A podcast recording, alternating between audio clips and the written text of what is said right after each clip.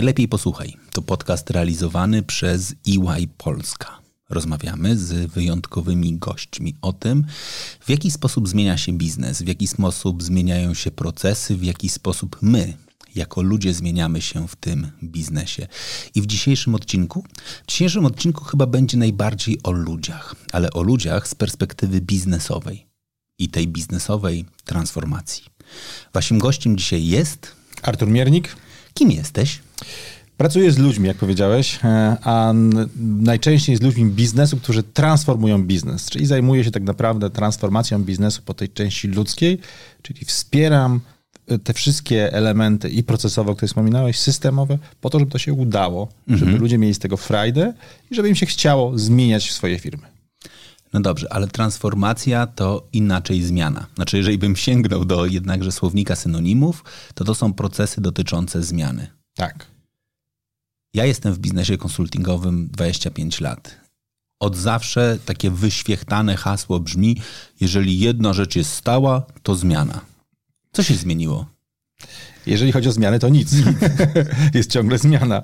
E, na pewno tak jest, że, że, e, wszyscy myślą o zmianie, ale teraz nawet jest to potwierdzone już w badaniach. Mhm. E, mieliśmy taką okazję, żeby razem ze znakomitym Uniwersytetem Oxfordem zrobić badania, gdzie rozmawialiśmy właśnie z liderami praktycznie na terenie całego świata na temat zmiany. I wszyscy widzą, że to jest pewnego rodzaju new normal. Teraz mm -hmm. nowe słowo, wszyscy mówią new normal. Jak coś się zmienia, to musi być new normal. Ale chyba tu akurat tak jest, bo też e, mówią o tym, że po pierwsze będą więcej na to wydawać mm -hmm. kasy, więc to już jest jakiś kierunek, który pokazuje, że będziemy szli w, e, mm, e, z tym trendem, nazwijmy to. A druga rzecz jest taka, że wszyscy uważają, że ten świat tak się zmienia, że jeżeli my nie zmieniamy nasze przedsiębiorstwo, to tak naprawdę nie ma nas. Mhm. Więc ta zmiana jest już potwierdzona w badaniach. Zarządzającym organizacjami mówią, tak, będziemy się zmieniać, będziemy więcej na to wydawać, więc znowu masz rację, zmiana jest czymś, co jest pewne. Okej, okay, ale powiedziałeś o bardzo ciekawej rzeczy a mianowicie, co jest dzisiaj naj, takim najmocniejszym driverem tej zmiany? Hmm. Sądzę, że po pierwsze klienci, mhm. dlatego że klienci mówią wprost, chcemy na przykład coś innego gdzieś, gdzieś widzieliśmy. To jest taka ciekawy, mhm. ciekawa sytuacja, że ja pamiętam jeszcze wiele, wiele lat temu, jak na przykład spotykałem się i mm, robiliśmy warsztaty dla customer serwisu mhm. w jakimś tam zespole. No to mówiliśmy, dobrze, no to jak na przykład to wygląda w innej stacji paliwowej na przykład, mhm. no Albo jak robiliśmy na w telekomie, no to jak to wygląda w innym telekomie. Teraz bardzo często idziemy tak, że idziemy na przykład do firmy, która zajmuje się naszym zdrowiem, mhm. a oni mówią, ale zaraz, nasi klienci mówią, ale zaraz, w telekomie dostaje to. Czyli okay. klienci zaczynają benchmarkować nie tylko sektory, ale tak naprawdę usługę. Mhm. Czyli mówią w ten sposób, jeżeli na przykład ktoś jest w stanie umówić mnie bardzo szybko, bez względu na to, czy to jest telekom, czy to jest właśnie służba zdrowia, czy cokolwiek innego, to ja chcę być tak samo traktowany. Dlaczego wy tego nie potraficie? Mhm. Czyli ten benchmark kliencki to jest pierwszy element. Tak? Czyli przenikalność oczekiwań między sektorami. Znaczy, tak- Dokładnie. Tak, bym to, to nazwał. Jesteśmy klientami, mamy takie same jakby potrzeby i pewnie te potrzeby dotyczą właśnie naszych potrzeb, ale też pewnych przyzwyczajeń, których mamy, prawda? Czyli jeżeli ja na przykład dużo zajmuje się rynkiem automotive, to kiedyś salony dealerskie musiały się benchmarkować do innych salonów dealerskich, a dzisiaj ktoś mówi, ale ja na Spotify mam tak. Dokładnie. I chciałbym mieć to samo u was. Dokładnie. To bardzo ciekawy przykład podałeś. Nie będę podawał marki, ale całkiem niedawno odbierałem samochód. Mhm. I ten samochód odbierałem w salonie. Jak się umawiałem, to pomyślałem sobie, że tam wiesz, przyjdę, będę gdzieś tam czekał, jakaś będzie poczekalnia, ktoś wyjdzie, da mi kluczyk, tutaj proszę proszę sobie wyjechać. Okazało się, przyjęto mnie w takim małym, jak to nazwać, takim małym gabinecie, gdzie ten mhm. samochód stał w środku. E, to było wszystko pięknie ułożone, wiesz, czekała właśnie kawa, jakiś prezent drobny od, od dealera. No i oczywiście to był, był pewnego rodzaju experience, prawda? Mhm. Czyli to można, można by było to porównać do jakiejś wizyty nawet w spa. Oczywiście to mhm. nie było spa, ale sądzę, że, że były bardzo podobne jakby takie emocje związane z tym, z tym, z tym elementem. Czy to jest pierwszy element jakby jakby tej, wymogów tego transformacji, czyli klienci. Klienci mhm. nas to wymuszają. Drugi element jest taki, że oczywiście, jeżeli tworzymy te nowe rozwiązania dla klientów, no to musimy się zmieniać jako organizacja. Mhm. Czyli musimy tworzyć procesy, to wszystko, co jest wokół nas, tak, żeby móc dostarczyć to, co obiecujemy. Bo mhm. Mówiąc w takim kierunku transformacyjnym, czyli e, wymyślamy sobie pewnego rodzaju kierunek, myślimy, jaka będzie nowa obietnica związana klientowi, no i później to wszystko, co jest z tyłu mhm. w organizacji, ono musi dogonić tą obietnicę. Mhm. Czyli zmieniamy procesy, procedury, szkolimy ludzi, rozwijamy ich, prawda? to oczywiście kosztuje, więc musimy znowu jako firma zarabiać na te pieniądze, musimy mhm. być bardziej efektywni. I to jest drugi element, prawda? No i trzeci element, który jest, no to jak żyjemy w takich czasach, które są dość unikalne, jak, jak wiemy, e, to doświadczenie covidowe, które mamy, czyli w ogóle przejście trochę w inny rodzaj pracy. Zresztą parę miesięcy temu rozmawialiśmy na ten temat, mhm. że zmienia się nam ten świat. Mhm. Ten świat w tej chwili idzie na przykład w ten sposób, że jesteśmy w stanie robić więcej rzeczy zdalnie. Mhm. Zmienia to zupełnie procesy. Patrzmy, co dzieje się w bankach, prawda? Coraz więcej na przykład jest e, banków, które inwestuje więcej pieniędzy w aplikacje niż w oddziały. Więc mhm. to nam pokazuje, prawda? Już no, różne inne sektory idą w tym kierunku. Czyli mamy kolejne elementy układanki transformacyjnej, czyli musimy zmieniać procesy, musimy szkolić tych ludzi, no i to jest ten element, który tak naprawdę narzuca nam tą, no ten, ten rytm tego, tej zmiany, mhm. o której wspominałeś. Okej, okay. no dobra. I co się wtedy dzieje z ludźmi? Bo to jest takie trochę pytanie, bo ty powiedziałeś dobra, dobra, dobra. Mówiąc o zmianie, zmieniamy procesy, zmieniamy efektywność. O tym też chciałbym porozmawiać, mhm. ale ja bym chciał porozmawiać o ludziach. Mhm. No, akurat pewnie głównie dlatego, że mam tutaj ciebie. Super. Fajnie, że w ogóle o tym rozmawiamy, bo to jest coś, co rzeczywiście jest taką moją trochę pasją od wielu, wielu lat. I, I rzadko kto zadaje to pytanie tak naprawdę, o które ty zadałeś, bo mm, y, zazwyczaj jest tak, że mówimy, no zmieniamy się, prawda? Mhm. Czyli organizacja mówi, mm, dokładamy nowy produkt, mhm. nową usługę, nowy proces, ten proces zmieniamy. No i teraz wy wszyscy, którzy jesteście wokół, musicie się do tego w jakiś sposób przyporządkować, nauczyć się, jak to wszystko będzie funkcjonowało. Tu pojawia się jeden drobny element emocje. Mhm. To jeżeli znowu pozwolisz, wrócę do tych naszych badań, mhm. które właśnie robiliśmy, bo okazuje się, że ten element emocjonalny, on bardzo wspiera tą zmianę albo bardzo blokuje tą zmianę. I e, z naszych badań, które przeprowadziliśmy, na, tak, bardzo ciekawe były te badania, bo one prowadziły w tym kierunku, że rozmawiano z tymi osobami, którym się udało zrobić transformację i tym, którym się nie udało zrobić mhm. transformacji. I teraz taki mały trochę przejście na trochę inny temat. Z tych badań też wynikało, że 60, chyba 60 parę procent, 63, 67 procent z tego C-levelu osób, mhm. które prowadziły transformację, mają negatywne wspomnienia i mają negatywne doświadczenia z transformacją. Mhm. Czyli doświadczyły tak zwanych transformacji bez sukcesu.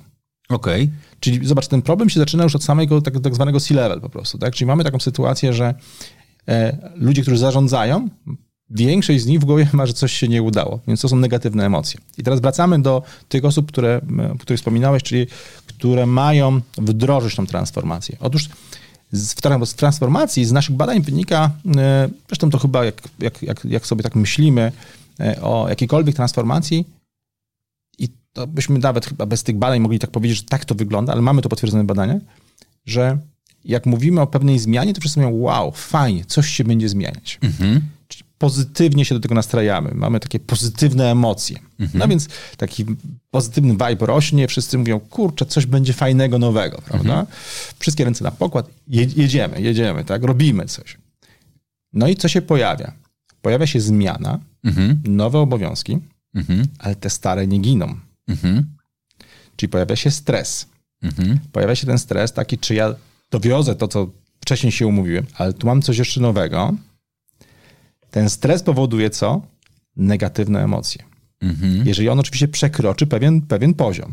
Bo jeżeli on jest na takim, takim niewielkim poziomie, on jest pozytywny, bo nas trochę motywuje, mhm. pcha nas do pewnych rozwiązań, myślenia. Ale jeżeli on przekracza pewien poziom, to pojawiają się negatywne emocje. Mhm. I teraz, jeżeli my, bo rozumiem, że też o to pytasz, nie, nie zatroszczymy się o te emocje, no to te emocje zaczynają narastać negatywne. Mhm. I tak naprawdę ludzie, którzy zajmują się tą transformacją, ci, którzy są w tej transformacji, mówią, ta transformacja być może nie jest moja. Mhm. Uwaga, z naszych badań wynika, że pierwsi wyłączają się menadżerowie. Mhm. Ktoś nam to kazał zrobić. Czyli trochę tak naprawdę e, ta transformacja zostaje bez opiekuna. Mhm. Bo nim, transformacją się powinni opiekować właśnie menadżerowie odpowiedzialni. No i za chwilę się dołączają pracownicy, mhm. no bo widzą, że ich menadżerowie się odłączyli, prawda? Mhm.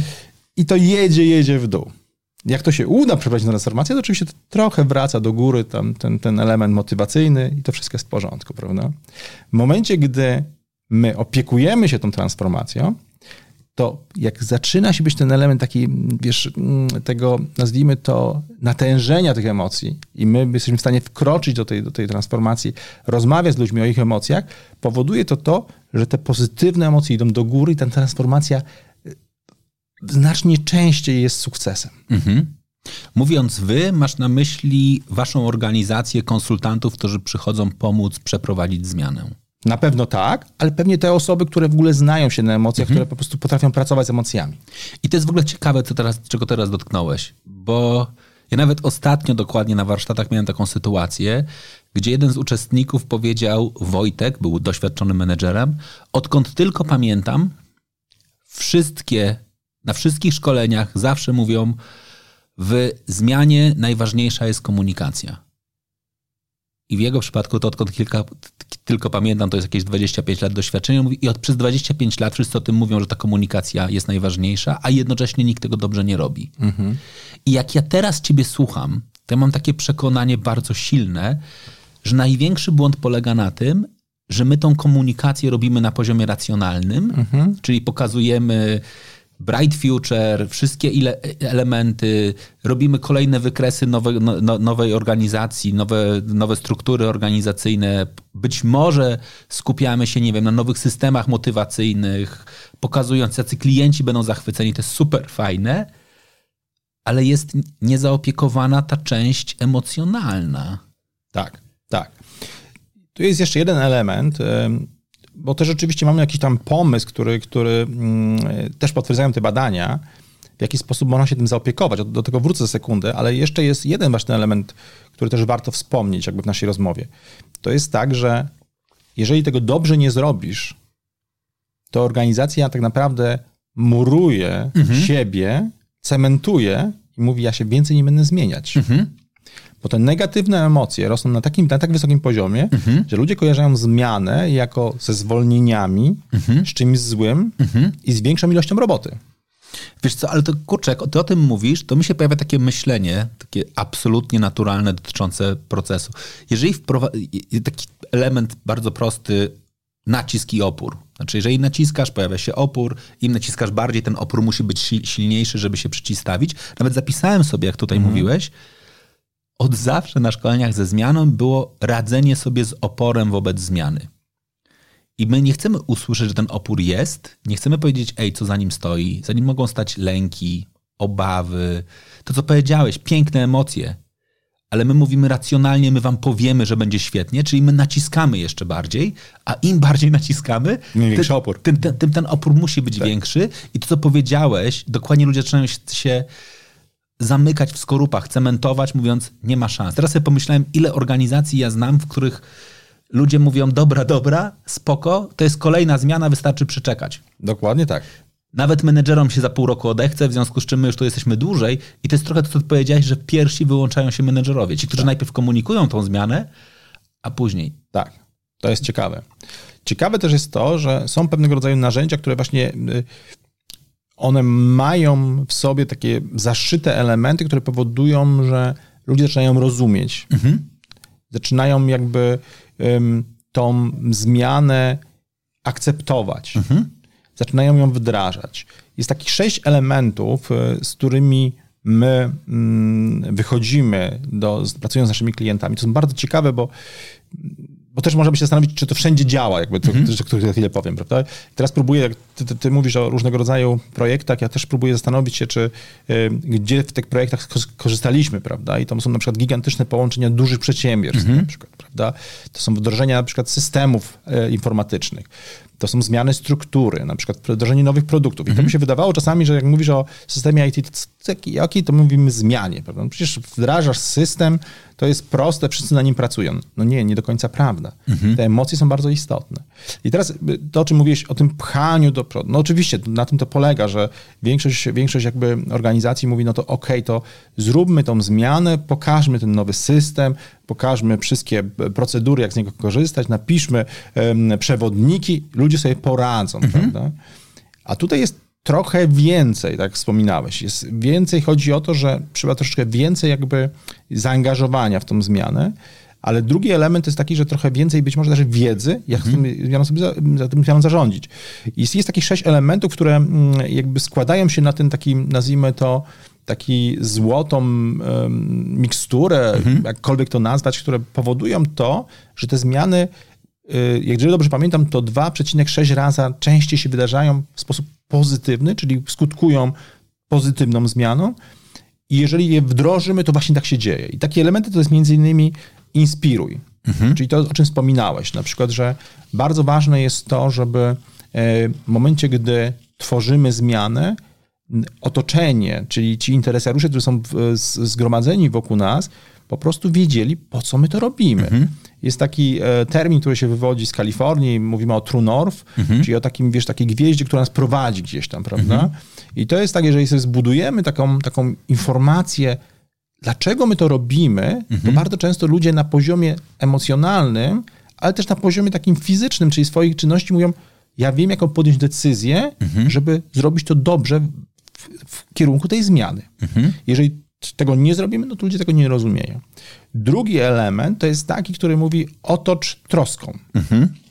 I chyba to jest to, co chyba najbardziej e, wcześniej wspominałeś, jest najbardziej jakby takie mhm.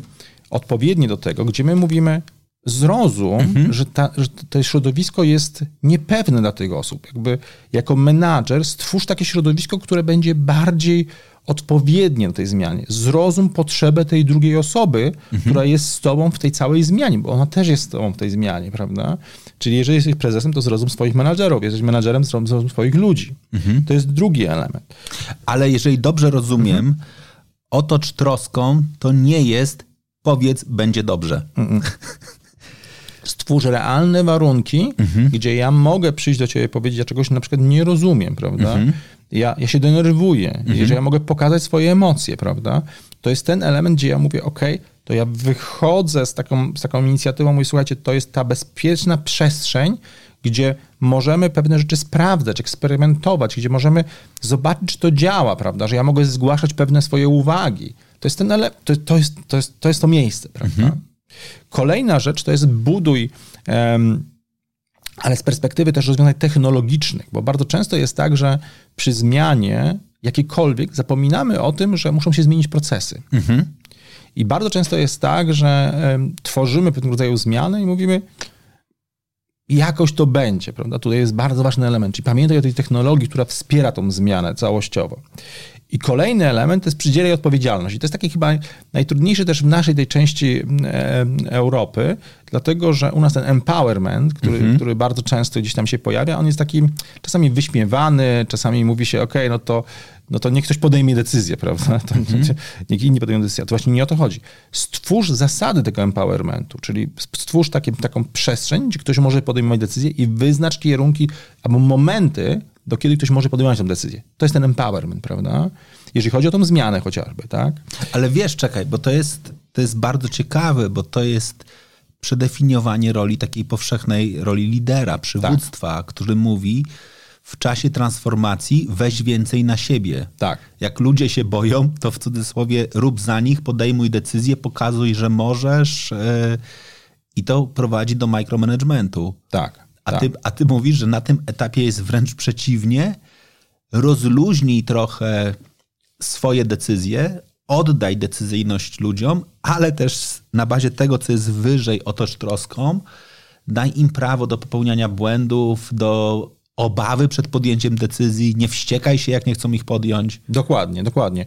Plus ten empowerment też może być tak, tak skonstruowany, gdzie on jest bezpieczny. No, do, właśnie o tym mówię, jakby o tym bezpiecznym empowermencie tak. w, w, kategorii jakby otoczenia troską po, tak. i po, polinkowania tych dwóch rzeczy. Bo jeżeli na przykład y, ja mogę podejmować decyzję co do jakiegoś procesu na mhm. przykład, prawda, co do jakiejś relacji na przykład z klientem, to pewnie jeżeli jestem najbliżej tego, to najlep najlepsze podejmę decyzję, jeżeli mam do tego wiedzę i umiejętności, prawda? No bo jeżeli ktoś tego nie robi, no to pewnie podejmie złe decyzje. No właśnie na tym polega ta transformacja, mhm. czyli żeby podejmować dobre decyzje w odpowiednim czasie. Mhm. One mogą być oczywiście akceptowane przeze mnie, prawda? Mhm. Ale to ten empowerment, czyli ten, ta, ta, ta możliwość dyskusji na temat mhm. tego, tych naszych wyzwań jest właśnie tam, gdzie jest ten proces, gdzie jest ta zmiana. Mhm. Więc to jest ten element taki bardzo ważny. Kolejny element to jest bądź liderem, o mhm. czym wspominałeś, tak? Czyli po prostu no, bądź ze swoimi ludźmi po prostu w takiej sytuacji, prawda? Ale też szanuj tych liderów, którzy na przykład e, rozmawiają na temat tej zmiany, prawda? Mhm. Czyli dajemy taką możliwość, żeby podyskutować o tej zmianie. Mhm. Oczywiście podejmujemy pewną decyzję i potem już idziemy razem, prawda? Mhm. Jesteśmy konsekwentni w tej zmianie, ale jeżeli jest jakaś dyskusja, to dyskutujmy. Mhm. Nie zostawiajmy tego, tak jak powiedziałeś wcześniej, że e, tak ma być i idziemy, idziemy, prawda? Mhm. To jest ten dobry kierunek. E, pewnie też, też, też czasami my się jako, jako liderzy się mylimy w takiej sytuacji. No i to ciekawe jest też, że jednym z takich elementów, jednym z sześciu tych elementów, o których właśnie rozmawiamy, to jest właśnie element współpracy, czyli twórz taką, taką płaszczyznę do współpracy, która powoduje to, że ludzie czują e, tą bliskość ze sobą, mhm. czują ten element takiego, wiesz, rozumienia tego wspólnego celu, po prostu mogą o tym dyskutować, mogą na tym budować. I to jest niesamowicie istotne. Jak sobie tak złożymy to wszystko razem i teraz jak opowiadałeś o tym murze, mhm. to, to widzisz, że to, to jest zupełnie inna technika, prawda? To mhm. nie jest taka technika, że ty komuś e, wmawiasz, że coś jest dobre, prawda? Mhm. Ty tak naprawdę angażujesz ludzi do tego, żeby oni ci powiedzieli, jak to może być dobre dla nich. Mhm. I teraz znowu powiedziałeś o elemencie zaangażowania. Ja mam przekonanie, że teraz wiele osób, które nas słucha, mówi: No tak, no tak, angażowanie ludzi w proces zmiany znowu jest takim, odkąd tylko pamiętamy, jeżeli odpowiadamy za procesy HR-owe, ciągle jest takim tematem, do którego, do którego wracamy. A ja naprawdę w tym, co ty mówisz, słyszę gigantyczną znowu transformację, zmianę, czyli takie przejście z modelu racjonalizuj zmianę, pokazuj, racjonalne, obiektywne korzyści, wyjaśniaj, tłumacz, na zaopiekuj się emocjami, zadbaj trochę, bądź empatycznym liderem. Zrozum, że dopóki jest lęk, racjonalne rozumienie nie działa. Dokładnie tak. No i tutaj znowu wracamy do takiej też naszej dyskusji chyba paru, przed paru miesięcy o tego servant leadership, prawda? Dokładnie gdzie tak.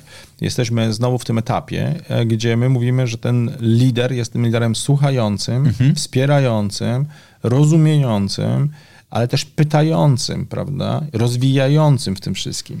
No bo też jak patrzymy trochę tak szerzej z perspektywy tej zmiany, to też musimy też wytłumaczyć ja tu, ja zawsze podchodzę do tego, jak rozmawiam z klientami, na takich trzech jakby poziomach, prawda? Czyli pierwszy ten poziom to jest, co jest dla pracownika w tej zmianie. Mhm.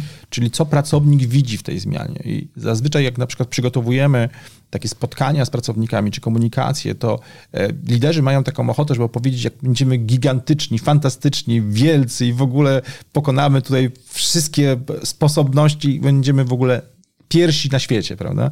Ja zawsze im mówię, ale pomyślcie, jakby można to wytłumaczyć pracownikowi, co on, co ona, on wyniesie z tej zmiany. A to jest znowu ciekawe strasznie, bo ty powiedziałeś dokładnie o takim aspekcie pod tytułem, jak patrzę na modele zmiany, to takim elementem, jakbym sobie pokazał, jakie są etapy, to jest dokładnie najpierw pokaż business case for change, czyli dlaczego się zmieniamy, a później pokaż what is in it for me, czyli co ludzie z tego będą mieli. A to nie znaczy pokaż, to znaczy zapytaj ludzi, tak co oni ich zdaniem mogą, mogą z tego mieć. Mogą tak, z tego mieć. Tak. Oczywiście musisz wyznaczyć pewien kierunek, prawda? Totalnie tak. Musisz zbudować tą, tą informację, ale myśl z perspektywy tych osób, ale żeby myśleć z perspektywy tych osób, to z nimi rozmawiaj mhm. i pytaj, co, mhm. co dla nich to będzie istotne z perspektywy komunikacyjnej. Drugi element, który y, zawsze y, pracujemy przy komunikacji, czy na przykład staramy się wspierać naszych klientów w tym temacie, no to mówimy, co będzie dla zespołu. Mhm. Czyli mówimy ja, mhm. potem mówimy my, czyli mhm. perspektywy zespół, no ale jest jeszcze jeden element, który bardzo często jest pomijany. Miejsce pracy, stanowisko pracy. Jak ono się będzie zmieniać, jak się będzie zmieniać środowisko pracy. Mhm. No bo też trzeba to naszym ludziom wytłumaczyć to bardzo dobrze, prawda? Bo y, to powoduje to, że jest mniej tego, tych negatywnych emocji, mniej jest tych znaków zapytania, mniej jest takiej sytuacji, że ktoś mówi, ale być może to jest coś złego dla mnie. Mhm. Bo jeżeli mówimy tym językiem, który mówi Wojtka czy, czy Artura głosem, no to mówi bardzo wprost, to Wojtek i Artur to rozumieją, prawda? Mhm. Czyli mamy tą taką świadomość, że to jest to są, to są nasze sprawy, to jest coś, co nas dotyczy, coś dotyczy mnie, mojego zespołu, mojego środowiska pracy. Mhm. I to jest chyba ten taki element chyba najważniejszy z perspektywy tak naprawdę um, tego naszego badania i to jest coś takiego, co gdzieś jak wiesz, czytałem to pierwszy raz, ja mówię, kurczę, ale to przecież to nie jest nic odkrywczego. Mhm. Ale później, jak zaczynasz chodzić w szczegóły, to zaczynasz to rozumieć, że to wszystko razem złożone mhm. powoduje pewnego rodzaju tak naprawdę taką trochę instrukcję obsługi mhm. E, i dobrych praktyk, które tak naprawdę dają ci niesamowity taki potencjał do po pierwsze przeprowadzenia zmiany, a po drugie stworzenie organizacji, która chce się zmieniać. Mhm. No bo tak powiedzieliśmy, że jeżeli tego nie zrobisz raz dobrze, to kolejny raz będzie strasznie trudno prowadzić zmiany. Ty opowiadałeś e, o swoich doświadczeniach z warsztatów, ja też miałem takie warsztaty, gdzie prowadziłem w bardzo dużej firmie, e, byłem 30 osób na sali, nas było tam chyba trzech, trzy, trzy osoby facilitujące i w pewnym momencie pracowaliśmy nad procesem i w pewnym momencie 30 osób stanęło i powiedziało, słuchajcie, my to już robiliśmy. Mhm to nie przyniosło żadnego skutku. Dlaczego wy chcecie, żebyśmy robili to samo? I wiesz, wróciliśmy do tych naszych zasad, bo okazało się, że niestety klient po prostu nie do końca skomunikował to dobrze wcześniej i przeszliśmy przez wszystkie elementy. I co się okazało? Okazało się, że nie, nie, nie robiliśmy tego. Mhm robiliśmy zupełnie coś innego, że idziemy zupełnie w innym kierunku. To, że możemy, że ci ludzie mogą być wysłuchani, że to jest bezpieczna przestrzeń, gdzie oni mogą naprawdę swoje zgłosić pomysły. Co więcej, zbudowaliśmy plan tego wdrożenia, gdzie były odpowiedzialne osoby nie z e, dyrekcji, tylko te osoby, które były na sali. To spowodowało to, że ta zmiana się po prostu wdrożyła. Mhm. Czyli te poprzednie próby były nieskuteczne. Nasza była skuteczna, dlatego że po prostu zrealizowaliśmy te sześć punktów.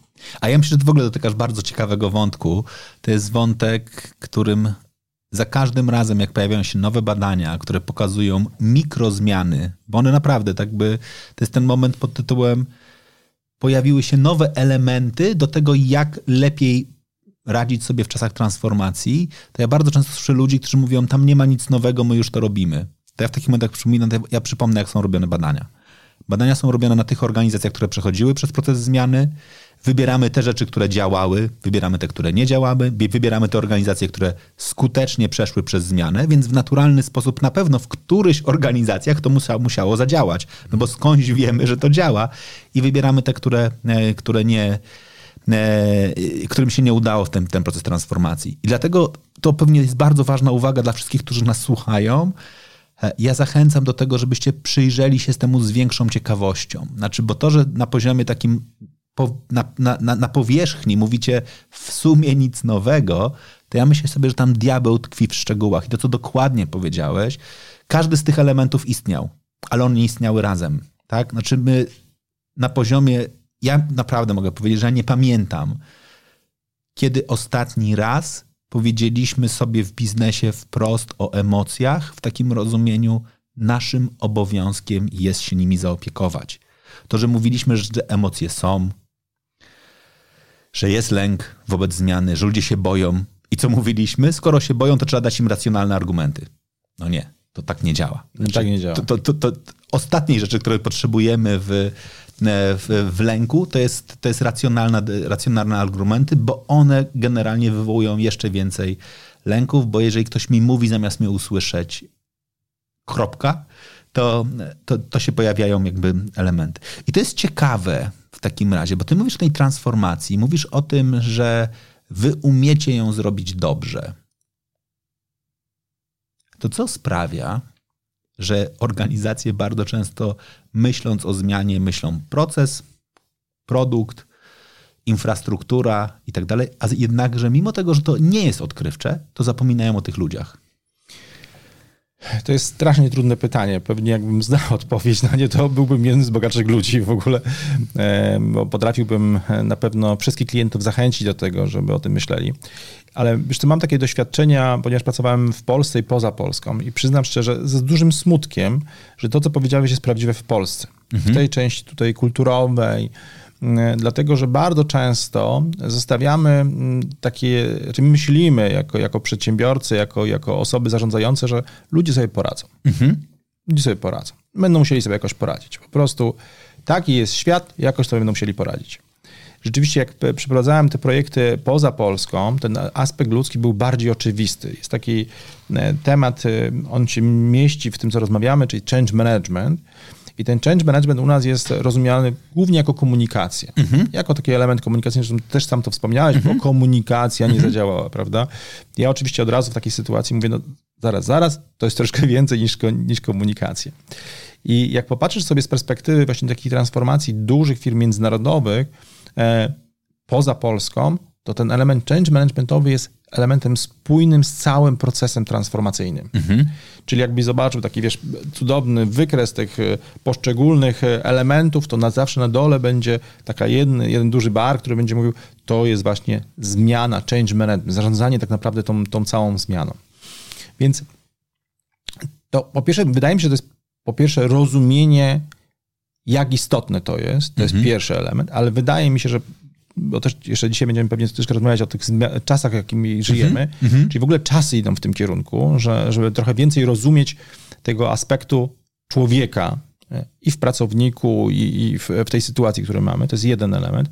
Drugi element jest taki, że my się uczymy, dość szybko się uczymy, jak, jako, jako zespół, jako przedsiębiorstwa i przynosimy to dobre praktyki. Mm-hmm. Więc to jest drugi element, który ja mam nadzieję, że jakby w Polsce on się pojawi. I trzeci element taki z, takich, z takiej perspektywy, nazwijmy to y, jakby procesowej, to jest to, że pojawiają się też te badania, które my dzisiaj pokazujemy, gdzie one przekazują tą informację na poziomie tej, które właśnie powiedziałeś, tej racjonalnej, mhm. czy już finansowej. Mhm.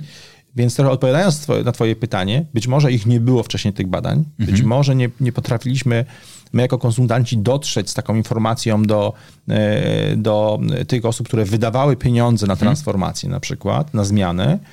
No i być może nie było też takich czasów, które mówiły, że ten aspekt em, e, emocji, emocjonalny, on jest istotny i my się musimy zaopiekować. Te czasy się zmieniają. Mhm. To trochę, bardzo mocno wierzę w to, trochę bardzo mocno. Bardzo mocno wierzę w to, że jednakże te rozmowy powinny mieć wymiar aplikacyjny. Znaczy taki każdy, kto nas słucha, powinien sobie być w stanie coś z tego wziąć dla siebie i powiedzieć, dobrze, ja to wdrożę. Pewnie optymalnie z waszą pomocą, ale też samodzielnie. Tematem, którym jednym chyba z najczęściej się spotykam u naszych klientów w tej chwili, to jest dyskusja o tym, tak, taka korytarzowa, czy już pracujecie hybrydowo, czy nie, czy poradziliście sobie z powrotem do biur, czy nie, czy jak łatwo jest wam tym wszystkim zarządzić to ja zachęcam słuchaczy, żebyście dokładnie wzięli te sześć punktów i zadali sobie pytanie, czy my w ogóle zaopiekowaliśmy się emocjami pracowników w powrocie do biura. Tak samo jak się pewnie w dużej mierze nie zaopiekowaliśmy, jak wysyłaliśmy wszystkich na home office przy pierwszym lockdownie, tak samo dzisiaj myślę, że więcej komunikujemy na poziomie benefitów, czyli mówimy, że będą obiady, będą lepsze owocowe czwartki, lub też staramy się wmówić ludziom, że praca w biurach e, będzie efektywniejsza tam, gdzie jest to praca grupowa, a w domach pozwolimy im indywidualnie i tak dalej, i tak dalej. Znaczy, moim zdaniem znajdujemy tysiąc rozwiązań naszych. Marzę o świecie, w którym ktoś by usiadł i po prostu powiedział: Hej, czego się boisz? Albo jak myślisz o powrocie do biura, jakie pojawiają się w tobie emocje? To jest kolejna zmiana, prawda? Którą to przechodzimy. To jest totalna zmiana. Tak. I ty powiedziałeś o bardzo ważnej rzeczy, że ta transformacja jest bardzo mocnym trendem, tak, który dzisiaj pewnie będzie narastał, będzie się rozpędzał. Jak patrzysz w ogóle na świat HR-owy, jakie inne trendy możecie zaobserwować?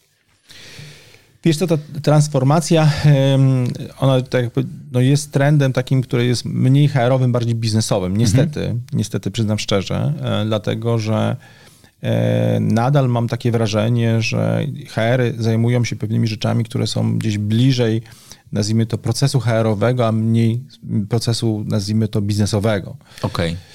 I e, czyli to, to nie jest trend HR-owy, tak bym powiedział, przynajmniej w tej chwili.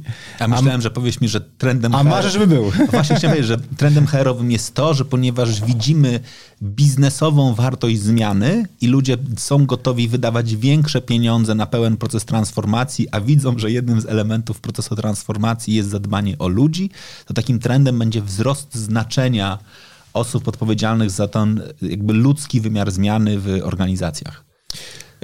Chciałbym, żeby tak było mhm. i mam nadzieję, że tak się wydarzy. Takim elementem chyba, który jest bardzo mocno widoczny w HR, to są wszystko, co jest mm, mm, mm, związane z tym flexibility, po prostu, mhm. czyli takim elementem zwinności, nazwijmy to pewnego rodzaju takiego, um, które, które, które funkcjonuje na świecie. E, bo jak patrzymy, to już wspomniałeś o tym, o tej właśnie pracy hybrydowej, czyli mhm. to są te elementy, które e, gdzieś e, na początku chyba wszyscy mówili, to, to wszystko wróci. Nie ma możliwości, żebyśmy nie wrócili do tych biur. Się okazuje, że można nie wrócić do tych biur okazuje się, że jednak te nasze przyzwyczajenia, które, które pojawiły się w czasie COVID-u, e, w czasie pandemii, po pandemii, one zostały z nami. Mhm. E, przewartościowaliśmy sobie bardzo często nasze życie, mhm. nasz, e, to w jaki sposób pracujemy, w jaki sposób zajmujemy się domem, w jaki sposób zajmujemy się tak naprawdę swoimi najbliższymi. Więc to wszystko gdzieś tam zostało z nami. Więc to powoduje, że ten element właśnie tej zmienności, zwinności w HR-ze jest takim, nazwijmy to, bardzo mocno pchającym do przodu wszelkiego rodzaju projekty. Mhm. I tu wspomniałeś między innymi właśnie o tym projekcie związanym właśnie z pracą e, zdalną czy hybrydową, jakkolwiek to nazwiemy elementy dotyczące właśnie całych benefitów, które potem wpływają też e, na tą zmianę, czyli mówimy, ok, inaczej będziemy motywować ludzi, którzy pracują w biurze, inaczej, którzy będą pracować hybrydowo, a którzy zupełnie zdalnie, prawda? Mhm. To jest kolejny taki element, który się pojawia. Kolejnym takim ciekawym elementem, który my obserwujemy, to jest cały ten gig economy, który, mhm. który gdzieś nas otacza. Nawet mieliśmy taką okazję, żeby wydać naszym partnerem bardzo fajne takie dwa raporty, które dotyczą właśnie gigerów. Mhm. I to jest niesamowity też taki trend, który obserwujemy, że dużo osób po COVID-zie stwierdziło, że być może nie potrzebuje jednego zajęcia. Chciałoby mieć raczej takie zajęcie, które jednego, jak to dobrze nazwać, nie do końca spełniającego ich oczekiwania ale na przykład wolą mieć kilka, które będzie zgodne z ich pasjami na przykład, -hmm. tak? Czyli wolę na przykład mieć, nie wiem, dwóch, trzech e, pracodawców, e, czy też e, osoby, które mi dostarczają zlecenia, zamiast jednej, jednego miejsca, w którym robię i rzeczy takie, które są z pasją i takie, które są, muszę robić bez pasji. Więc to jest taka kolejna rzecz, która jest ciekawa, jeżeli chodzi o HR. Czekaj, czekaj, czekaj, muszę to dobrze zrozumieć. Na jakimś najprostszym przykładzie. Jeżeli kiedyś zajmowałem się, nie wiem, produkcją filmową. Na przykład. I robiłem nagranie, postprodukcję i koloryzację, ale najbardziej lubię robić koloryzację. To kiedyś mówiłem, trudno, zrobię wszystko, bo tak jest, bo tak. w tym świecie tak jest, bo... Taki jest świat. Bo taki jest świat, bo muszę, muszę nagrać to wideo, muszę je zmontować i muszę je później pokolorować to dzisiaj mówię, to ja nie chcę być u jednego, tylko chcę być w trzech różnych projektach, gdzie będę robił tylko tę koloryzację, a niech inni robią pozostałe rzeczy. Bo tam się rozwijam, bo to, bo to bo, kocham, bo to mhm. lubię, prawda? I teraz druga rzecz, która się pojawiła, no to się pojawiła ta, która mówi, mamy inny dostęp do talentów. Mhm.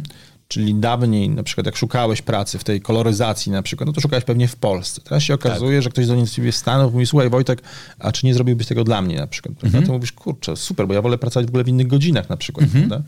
Więc to jest kolejny taki trend, który się pojawia na rynku i to jest bardzo ciekawe i to pokazują nasze badania e, z takiej perspektywy mm, e, globalnej, e, że właśnie jeżeli nie oferujemy pracownikom takiej możliwości i pewnego rodzaju nie wiem jak to dobrze nazwać, czy to nazwać zwinność, czy pewnego mhm. rodzaju taki mm, e, swobodę, mhm. no to zaczynam szukać roboty. Czyli nawet mam taką sytuację, że jeżeli na przykład ktoś mi nie proponuje takiego podejścia hybrydowego, trochę bardziej luźnego, i ta hybryda może wyglądać bardzo różnie, w zależności od tego, w jaką mamy e, grupę, na przykład wiekową, czy też taką grupę związaną z doświadczeniem. I na przykład osoby z mniejszym doświadczeniem mówią, ja bym na przykład chciała, chciał pracować z różnych miejsc. Mhm. Pewnie znasz ten, ten termin workation, bardzo mm -hmm. modny w tej chwili, mm -hmm. który się pojawia. On jest właśnie znowu kolejnym takim trendem, który się, który się pojawia na rynku, no bo te osoby, które mają mniejsze doświadczenie mówią, e, słuchaj Artur, słuchaj Wojtek, a może ja bym popracowała, popracował na przykład e, z plaży gdzieś tam, prawda? -hmm. Albo na przykład chcę gdzieś tam pomieszkać sobie trochę w górach i, i, i e, e, pracować z tą. Oczywiście będę robić to, co robiłam, robiłem super, ale w takim miejscu. Ale znowu osoby, które mają trochę większe doświadczenie i być może mają trochę więcej e, obowiązków, czy domowych, czy jakichś tam innych, mówią, ale ja na przykład chciałabym, chciałbym pracować w różnych godzinach. Mhm. No, zaczynam rano, potem chciałbym coś zrobić na przykład w południe, a wieczorem na przykład dokończyć swoją własną którą robotę, prawda? No i to jest kolejny taki, czyli ten znowu ten element zwinności się pojawia, czyli jeżeli my nie dostosowujemy swoich własnych mm, procesów wewnętrznych, nie dostosowujemy tak naprawdę swoich zasad, no to zaczynamy mieć problem z rotacją, ludzie nam odchodzą, e, zaczynają szukać czegośkolwiek innego. No i też kolejny ten element, który jest bardzo istotny, to jest ten element dotyczący tak naprawdę budowania zaangażowania w takiej sytuacji, prawda? Bo on jest po prostu staje się nie dość, że był trudny do tej pory, jak wiemy, i jak pokazują badania e, zaangażowania, no, był strasznie wymagający, no to teraz jeszcze bardziej wymagający, bo nie dość, że musimy mm, angażować te osoby, z którymi pracujemy w sposób zdalny, co nie jest proste, jak wiemy, to jeszcze bardzo często są to osoby, które mają kilka relacji, nie tylko z nami. To jest niesamowite. Wiesz co, powiedziałeś o bardzo ważnym, bo jak zacząłeś o tym opowiadać, to ja z tyłu głowy dokładnie miałem jeden z, faktycznie jedno z badań dotyczących e, mierzenia zaangażowania, Q12, w którym dokładnie jest pytanie, czy każdego dnia mam możliwość wykonywania tego, w czym jestem najlepszy. I ja mogę powiedzieć o swoich doświadczeniach, jak rozmawiam o tym i dyskutuję o tym z menedżerami, to historycznie rzecz biorąc, oni zawsze mi mówili, Wojtek, to demagogicznie brzmi świetnie. Fajnie byłoby, żeby ludzie robili to, w czym są najlepsi, ale wiesz, jest robota do, do zrobienia, w związku z czym to nie jest tak, że my będziemy dostosowywali stanowisko do pracownika, pracownik musi się dostosować do stanowiska. A ty dzisiaj mówisz, że świat, który się otworzył, właśnie bardzo dużo daje taką, tak, taką sytuację, w której ludzie mogą powiedzieć: Ej, ale ja naprawdę mogę robić to, co lubię robić najlepiej i w czym czuję się, że jestem najlepszy, w czym czuję, że się rozwijam, w czym jestem twórczy, w czym konsekwentnie poszukuję inspiracji i tak dalej. I mało tego, nawet jeżeli powiesz mi, że moje stanowisko składa się w 30% z tych rzeczy, a z pozostałych 70%, to kiedyś akceptowałem, że muszę to robić, a dzisiaj mówię to elo, to ja będę u ciebie robił te 30%, a pozostały czas za, zaalokuję w innych organizacjach, w innych projektach, w których też to będę mógł robić. No to, ten, to na poziomie fundamentalnym to, to nie jest nowy trend. Ludzie od zawsze mieli taką potrzebę, żeby tak móc się rozwijać. To pewnie wynika w ogóle z pracy na mocnych stronach, predyspozycjach. Tylko kiedyś, a, a, kiedyś organizacje mogły sobie pozwolić na to, żeby to tego nie widzieć. Znaczy, żeby dokładnie móc sobie powiedzieć, dobra, dobra, dobra, wiem, że jesteś w tym dobry, ale twoje stanowisko obejmuje jeszcze 16 rzeczy, których nie lubisz, jesteś słaby, ale tak został napisany profil tego stanowiska, w związku z czym to robisz. Tak. A, dziś, a dzisiaj jeszcze nie mamy bardzo często możliwości weryfikowania tego, bo ponieważ mamy pracę zdalną, to nie mogę stać nad nim i pilnować, rób to, czego nie lubisz. Mhm. Tylko musimy zrobić jedną małą gwiazdkę jesteśmy w tym czasie, w którym jest, jesteśmy. Mhm. Wszyscy mówią 2023, kryzys, będzie masakra i tak dalej. Więc zobaczymy, jak to będzie wyglądało za chwilę. To, co dzisiaj mówimy, to masz 100% racji, dlatego że zmienia się, zmienił się ten świat, ale on się zmienił jakby z dwóch, z dwóch perspektyw. Pierwsza perspektywa ta jest taka, że my jako pracownicy wiemy, że tak możemy. Mhm. Do tej pory tego nie testowaliśmy, mhm. prawda? No bo znaczy to była taka trochę bajka o żelaznym wilku. Dokładnie. Czytaliśmy sobie historię, fajnie byłoby robić to, w czym jestem Był najlepszy. Był paradygmat, w który się wszyscy wkomponowaliśmy. Ale prawda? paradygmat brzmiał trudno, musisz robić również tak. te rzeczy, których nie lubisz. Ja czasami, jak tam rozmawiałem z kimś, to mówię, no słuchaj, to nie jest tak, że w firmie jest, mamy ciągle e, święta po prostu i, i mhm. choinkę, prawda? Czasami mamy trochę też inną sytuację, której, w której się znajdujemy.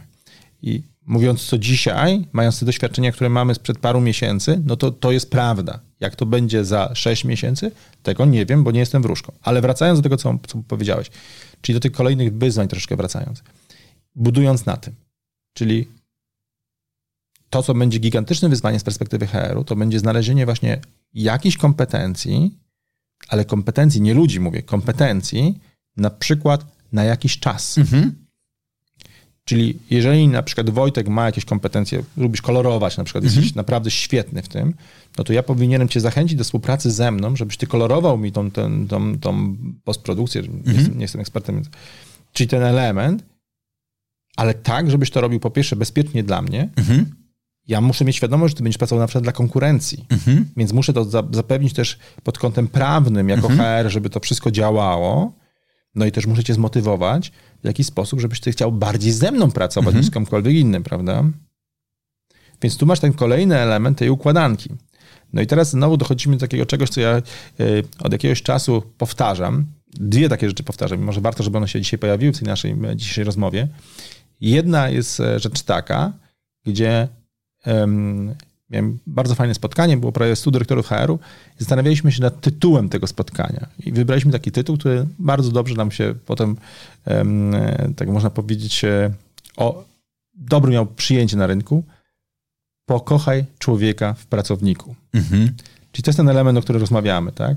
Czyli jeżeli ja znam tą osobę, rozumiem jej potrzeby, to jestem w stanie dostarczyć jej to, czego ta osoba potrzebuje. Mhm. Czyli tych wyzwań, emocji, tego wszystkiego, żeby ta osoba była ze mną, chciała być ze mną, pracowała ze mną. To jest pierwszy element. I drugi element, który się pojawia, to jest taki, pamiętasz, to e, jesteśmy pewnie w podobnym wieku, to pamiętamy to, że mówiło się, że e, się przychodzi do firmy, odchodzi od menadżera, prawda? Tak jest. Ten paradygmat już nie funkcjonuje. Mhm. On mówi, że przychodzę do człowieka zazwyczaj. Mhm. Firma oczywiście jest czymś, co zachęca, ale bardzo często odchodzę ze stanowiska. Mhm dlatego że stanowisko, o czym też mówiłem wcześniej, bardzo często jest tak skonstruowane, że mnie po prostu zniechęca. Mhm.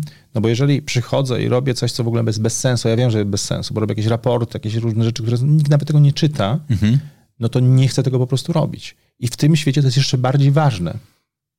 No bo jeżeli ja dysponuję swoimi kompetencjami, uważam je za unikalne, nie godzę się na ten paradygmat, że muszę wziąć wszystko jak leci, no to czemu mam się godzić na to, co jest po prostu nieadekwatne, co, co ja nie rozumiem w ogóle, czego nie powinienem w ogóle robić, prawda? Czyli to stanowisko jeszcze musi być dobrze z, przygotowane. I tutaj wracamy znowu do kolejnego wyzwania HR-owego. Czego właśnie chciałem powiedzieć, ej, ale przecież to oznacza w praktyce, że na przykład do kosza w pewnym sensie możemy wywalić opisy stanowisk. Niekoniecznie, niekoniecznie, bo to opis stanowiska nie do, końca, nie do końca konsumuje temat związany z tym dopasowaniem stanowiska pracy. Aha. Stanowisko pracy myślę bardziej jako pewnego rodzaju procesy, które Dokładnie. wpływają na ciebie. Dokładnie tak. Znaczy, to, to, czyli wy, mam na myśli wywalić tą starą definicję, tak? Znaczy, jeżeli tak mówimy, to pewnie tak. Znaczy nie? ten moment pod tytułem, że podstawowy załącznik do umowy o pracę, czyli opis podstawowych obowiązków, który jest ten sam dla wszystkich na tym samym stanowisku. Nie wywalałbym tego, ale na pewno bym się zastanawiał, jak masz wykonać tą swoją Dokładnie czynność tak. na tym stanowisku pracy. Dokładnie tak. Znaczy, i, i, i właśnie to, to chciałem podkreślić, bo to oznacza, że musimy przejść z perspektywy, co robisz, na perspektywę, jak ty planujesz to zrobić, żeby dowieść rezultat. I co do tego wniesiesz. I co wniesiesz Jaką do tego, swoją ktoś... wartość wniesiesz. Jaki będzie element taki, który ciebie rozwinie, który rozwinie klientów, który rozwinie firmę. I to jest zupełnie inne myślenie. I to znowu jest kolejne wyzwanie dla HR-u. I znowu wracamy do, do, znowu do motywacji, mhm. czyli jak tutaj wiesz, jak wspierać tą motywację, jak wynagradzać na takich stanowiskach, prawda? Jak wynagradzać osoby, które pracują przy podobnych rzeczach. No i kolejne wyzwanie takie, które jest chyba gigantyczne też HR-owe z perspektywy tej naszej zwinności, zmienności, o której rozmawiamy, to jest ten element dotyczący tego, w jaki sposób też równo traktować ludzi już nie wchodzę w jakieś elementy związane DNI-em, czy, czy, czy czymkolwiek innym, jakby z perspektywy, wiesz, takiego już dużych słów po prostu, ale takich bardzo prostych. Czy jeżeli ty jako Wojtek częściej siedzisz, siedzisz w biurze i pracujesz w biurze, czy u klienta, a ja jako Artur częściej w domu, to, to teraz jak my, jak my musimy być i wynagradzani, jak motywowani, ale też jak, w jaki sposób powinniśmy być traktowani równo, bo to jest bardzo ważny element, prawda? A dlaczego równo, a nie sprawiedliwie? Sprawiedliwie i równo, bo to bardziej chodziło mi o to, tak, jak okay. najbardziej. Czyli ten aspekt znowu indywidualizacji się wysuwa na pierwsze miejsce. Ale znowu nie możemy kogoś na przykład dyskryminować. Prawda? Tak, ale indywidualizacja nie oznacza faworyzowania. Tak. Znaczy dokładnie. indywidualizacja oznacza to, że dalej dbamy trochę o to, żeby w zależności od tego, ile wnosisz, może nie wszyscy muszą dostawać dokładnie to samo. Tak. Znaczy, tak. ale każdy musi dostawać to, co jest dla niego ważne. Tak. Także chyba trochę nakreśliliśmy tych wyzwań dla tego HR-u z perspektywy e, nadchodzącego czasu. Wow. To zmienia się trochę. Tak, zmienia się. Co więcej, jest tak, że zmienia się też jakby też postrzeganie tego świata już w tej chwili tak naprawdę. Mhm. Czyli, czyli dawniej mówiliśmy o takim świecie, który jest w jakiś sposób przewidywalny, no możemy go opisać i tak dalej. Już w tej chwili chyba odchodzimy od takiego podejścia w ogóle, nazwijmy to nawet myślenia o, o zmianie długiterminowej. Ale my potrzebujemy jednak, że trochę wzorców, chciałem powiedzieć patternów, e, ja wywodząc się z amerykańskiej korporacji zawsze mówiłem, że jeżeli na coś, czegoś nie da się zapisać w postaci akronimu, to to nie istnieje. -hmm. Znaczy, nie da się. My potrzebujemy takich elementów, które będą trochę nam pomagały wyjaśnić tą rzeczywistość. Kiedyś mówiło się o świecie EWK. Wielki boom, w ogóle z, z, z, zachwycenie tym elementem, a dzisiaj coraz częściej bani. Jaka jest różnica? Wiesz co, to jest tak, że mm, czy to jest tylko tak, że faktycznie pojawiają się kolejne akronimy po to, żeby mądre głowy mogły o czymś pisać? E... Czasami mam takie podejrzenie. I to chyba dotyczyło głównie um, quiet quitting. Gdzieś tam, e, gdzieś tam się pojawiło.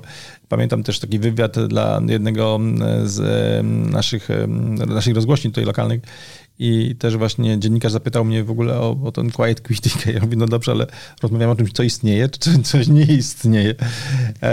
I e, oczywiście można to opisać, pewną, pewną sytuację, która jest jakby w tej chwili, która można powiedzieć e, ktoś zauważył, fajnie to nazwał, zawsze to dobrze sprzedaje, wszystko wokół tego, prawda? Bani jest chyba troszeczkę innym spojrzeniem, bo e, Wuka opisywała trochę przeszłość mhm. i opisywała trochę kształt tej przeszłości. Mhm. E, to Bani pokazuje raczej pewnego rodzaju podejście, taką filozofię, można powiedzieć, przyszłości. I o ile WUKA była takim elementem, gdzie mogłeś to w jakiś sposób skatalogować, mhm. powiedzieć sobie, ok, masz pewne zasady, te zasady jesteś w stanie poukładać, no to przetrwasz, prawda? Mhm. Albo dobrze sobie poradzisz tym. Też, też wiemy, że ona pochodziła z tego świata wojskowego, więc to mhm. musiało być dobrze poukładane, prawda? Tutaj wracamy do cywila mhm. I, I, tutaj e, w, w, czasie pandemii pojawia się określenie, które mówi trochę bardziej o emocjach znowu, mhm. prawda? Które trochę mówi bardziej o tym, w jaki sposób te emocje są um, zbudowane, jak nimi zarządzać. I tak naprawdę to bani, ono mówi o tym, że wszystko, co jest wokół nas jest i kruche, i nieprzewidywalne, i nie, tak naprawdę e, jest coś takiego, co jest wrażliwe i my jesteśmy tym wszystkim wrażliwi. I tak naprawdę to opisuje tą, tą naszą rzeczywistość tak naprawdę, to, co nas dotyczy.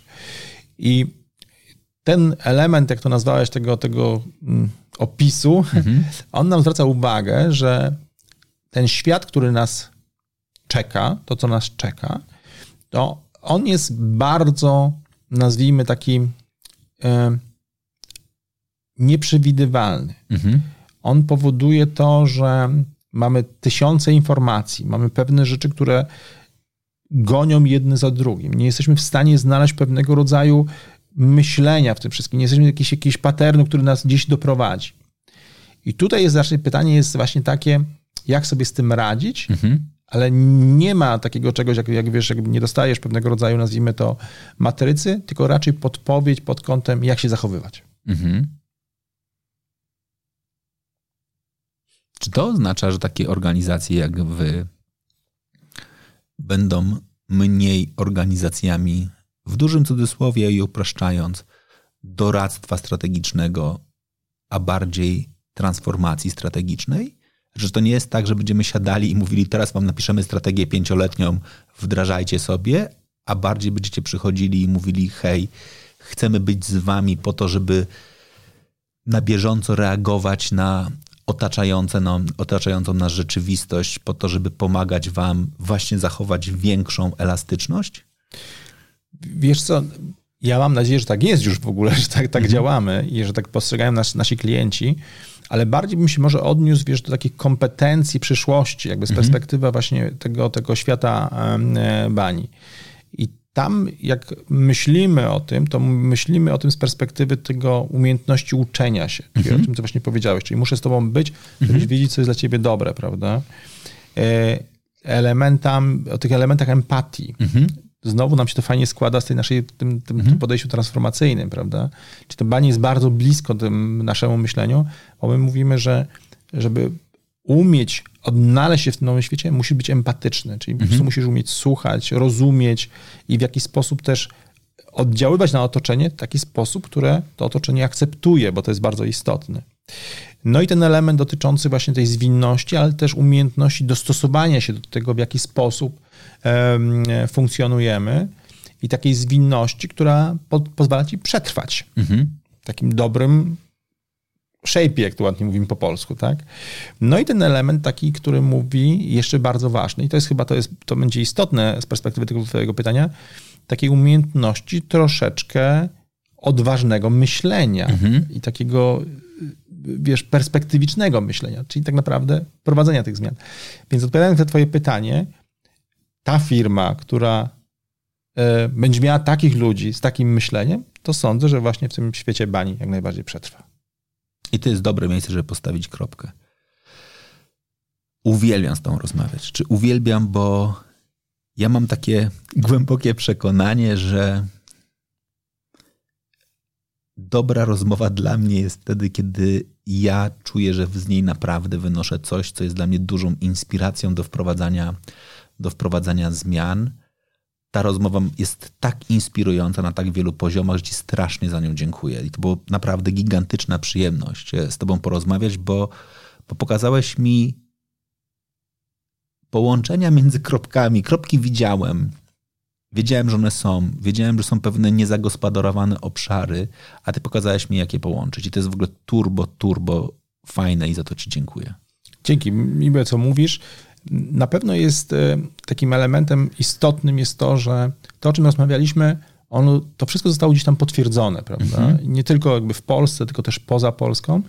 No i to jest tak, że okazuje się, że czasami takie duże rzeczy, o których rozmawiamy, one są po prostu proste mhm. E, i łatwo je e, realizować. I chyba to jest najbardziej istotne z perspektywy też skuteczności działania, żeby tak co powiedziałeś, żeby wracając do naszej transformacji, żeby też liderzy potrafili łączyć te kropki, mhm. bo nie wszyscy potrafią łączyć te kropki, mhm. prawda? I to jest bardzo istotny element, żeby ludziom pomagać, rozumieć, że nie mogą, czasami nie wszystko potrafią połączyć, ale też budować pewnego rodzaju bezpieczne miejsce. Także dzięki za zaproszenie. Miło było być znowu u Ciebie. Bardzo dziękuję.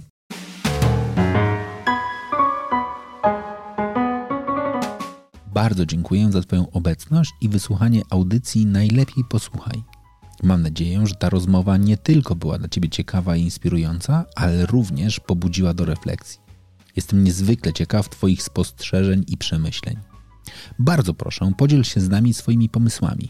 Napisz swój komentarz w mediach społecznościowych EY Polska.